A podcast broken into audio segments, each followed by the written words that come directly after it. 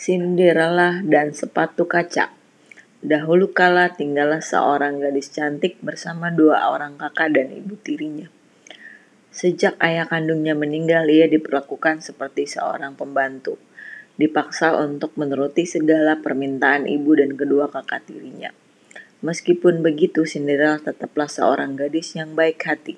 Ia tetap menyayangi kedua kakak dan ibu tirinya Suatu hari istana akan mengadakan pesta dansa. Undangan pun disebar hingga ke pelosok desa. Pesta dansa ini bertujuan untuk mencari gadis yang akan menjadi permaisuri pangeran. Mendengar kabar gembira itu, kedua kakak tiri Cinderella sangatlah bahagia. Ibu, tolong pilihkan aku gaun yang paling cantik untuk menghadiri pesta dansa di istana malam nanti. Ujar kakak sulung. Aku juga ibu, belikan aku gaun yang baru Aku tak ingin pangeran kecewa saat berdansa denganku. Timpal kakak kedua. Mendengar putrinya berceloteh ria, ibu menjawab, Tentu saja, ibu akan memilihkan baju yang bagus untuk pesta nanti malam. Cinderella sedang menyapu terlihat sangat bahagia. Dalam hatinya, ia juga ingin pergi ke pesta dansa di istana itu. Ia pun berkata kepada ibu tirinya, Ibu, tolong izinkan aku untuk pergi ke pesta dansa. Aku tidak butuh gaun baru, cukup izinkan aku saja, Bu. Ibu dan kedua kakak tirinya sangat kesal dan memarahi Cinderella. Sang ibu berkata, "Tidak bisa, kau di rumah saja." Mendengar itu Cinderella pun terdiam. Harapannya untuk bertemu pangeran gagal. Meskipun begitu, ia tetap ikhlas menjalani perlakuan ibunya. Hingga tiba waktunya pesta dansa. Ibu dan kedua kakak tirinya sudah bersiap pergi ke istana.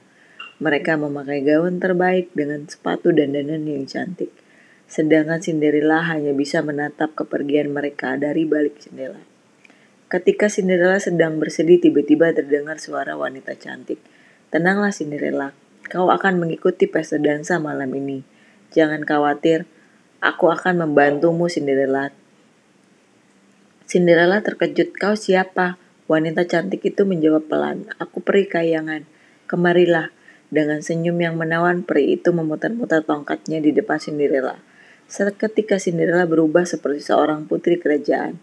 Ia memakai gaun yang bagus, mahkota emas, wajah yang cantik jelita, serta sepasang sepatu kaca.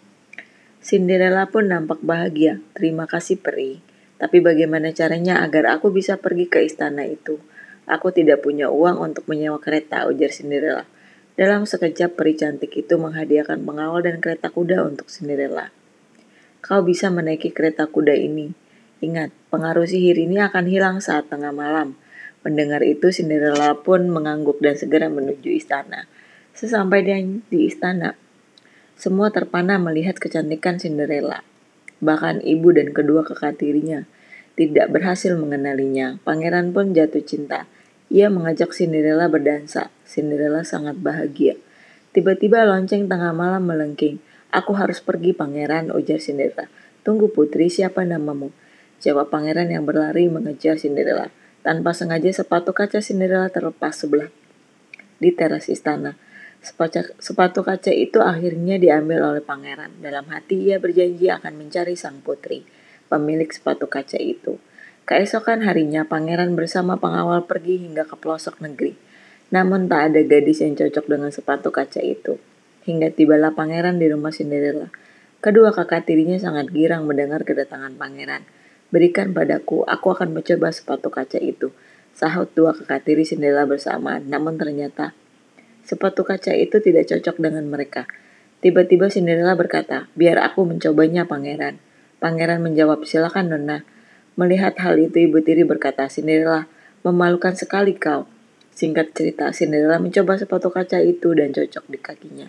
Pangeran pun merasa gembira dan berkata, Kaulah putri yang selama ini kucari. Cinderella pun akhirnya dibawa oleh pangeran ke istana dan mereka hidup bahagia.